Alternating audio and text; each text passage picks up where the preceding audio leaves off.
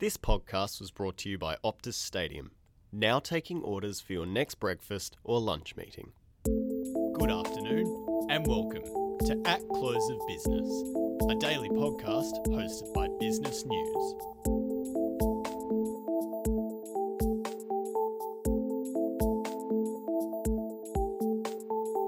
While lower returns on equity have flowed through to Western Australia's top earners this year, the river has hardly run dry for the top end of town. On today's episode of Our Close of Business, I sit down with senior journalist Matthew McKenzie to discuss why executive pay has remained firm this year despite fewer incentives.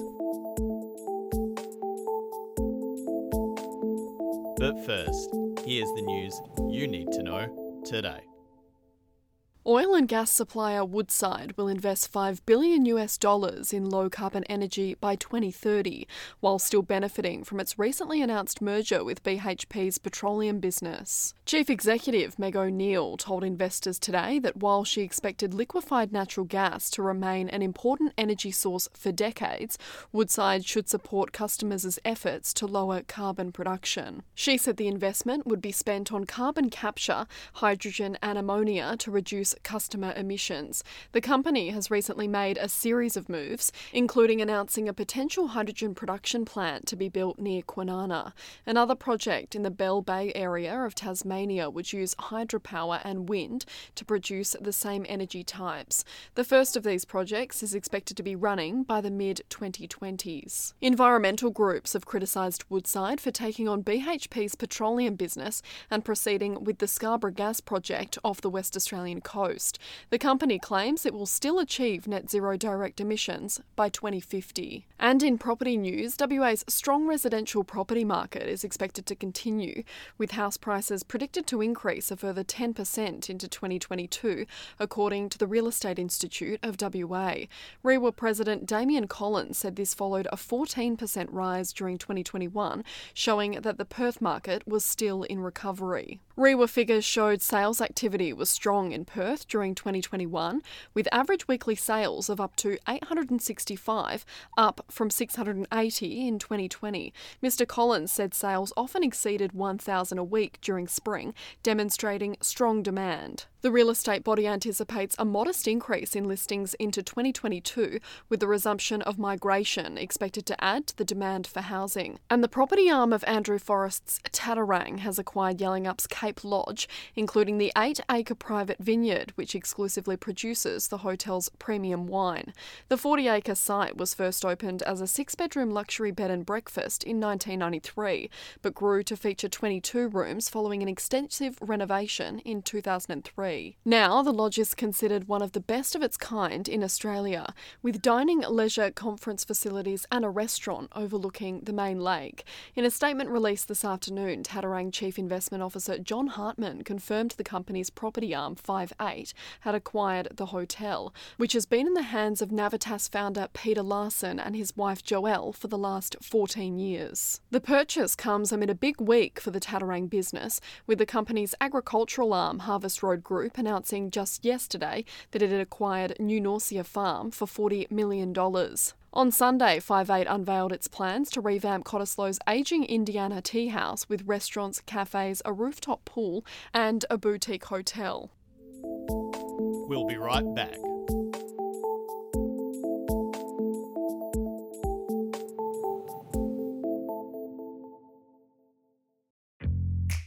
Those in the know know Optus Stadium is the perfect place to host weddings, parties, anything.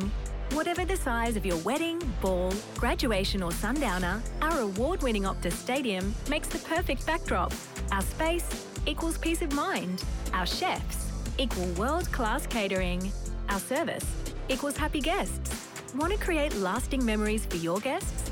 Visit optusstadium.com.au to find out more. Data and insights is one of the pillars of the business news editorial offering, and it, there's a database there with thousands and thousands of Western Australian executives and business people, and there's so many businesses listed on there, lots of information. And one of the most fascinating pieces of data with some fascinating insights is our CEO salary coverage. Now, Jordan, you've looked at CEO salaries in our latest edition in the feature. Can you tell us who are the top paid CEOs in WA, the top paid executives, and how does it compare to other sectors of the economy? Yeah, it's a fascinating question, and uh, I've been tasked with this one this year. I believe it's usually uh, Mark Beyer who sits down to crunch the numbers on this. And I've taken a look, and this year it's Rob Scott who was the highest paid uh, executive in Western Australia. We had him recently for a Success and Leadership breakfast. According to our research, he makes 6.93 million, or did make 6.93 million in the past year, uh, and that was mostly driven by his equity holdings. And regular readers of this feature will note that it's usually equity payments that make up the bulk of executive remuneration and just looking at this table that we've put together here, there's a lot of interesting examples of that. There's Keith John at Pioneer Credit, Victor Rosenberg at Clearview Technologies, going down to uh, Stephen Parsons at Bellevue Gold, where a substantial amount of their income is made up of equity payments. Uh, Victor Rosenberg, I think, is the most interesting one. His salary is only about $200,000. It's mostly equity based payments that make up the rest of his $4.10 million income, which put him at number seven on our list. And yes, it is interesting to compare this across other sectors of the economy. One uh, interesting hook that I found for this article was comparing the Premier's income to that of executives. And he only makes about $430,000 a year when you account for his allowance and his base salary. I compared that somewhat cheekily to Ryan Stokes' income as the managing director of Seven Groups Holding.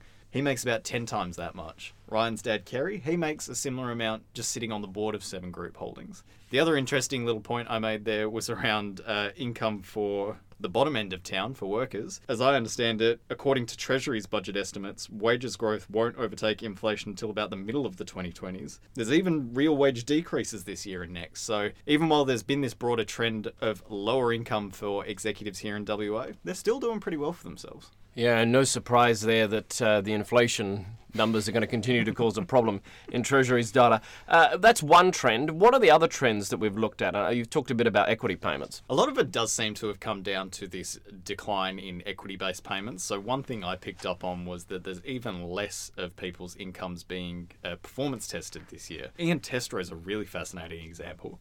Uh, as I understand it, he's been at the top of this list now for two years. Uh, he's number three this year, and that's because there's been a decline in how much of his income is performance tested. It's still 80% of his income, which is tied to share based payments, uh, but that came down from about 89% last year. So I think that indicates uh, the big difference that can be made with less of someone's income being based on the value of their share based payments. Another trend that we looked at was uh, changes in actual pay. So this is a bit of a complex situation, but the way in which we put these lists together, we use statutory income, which is more just an accounting figure to show you how much it costs to employ the executive. Uh, actual pay is, well, what it sounds like, it's the actual pay. There was some little interesting movements there. So Chris Ellison has quite a modest position on our list. Uh, he's at number nine with $3.48 million earned in the past year. His actual pay, though, was $7.39 million, which if you don't adjust everyone else's income, that puts him at the top of the list. Another example is Graham Kerr. He's number two on our list on his on based on his statutory income. But if you use the actual pay, it's about half what his statutory income is. Funnily enough, it was also an increase on his actual pay on 2020. So there's a lot of confusing little bits and pieces within how we make these calculations, and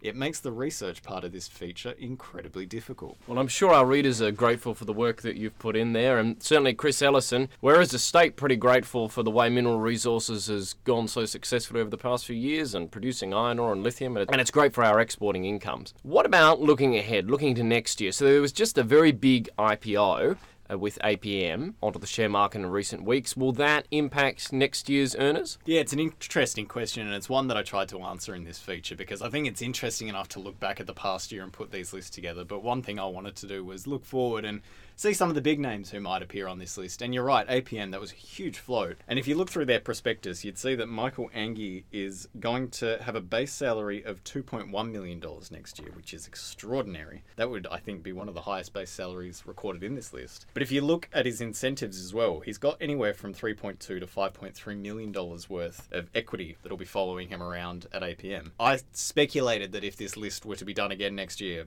Mr. Anghie should be at the top of that, depending on how APM performs. I note that their share price is not quite as high as the offer price.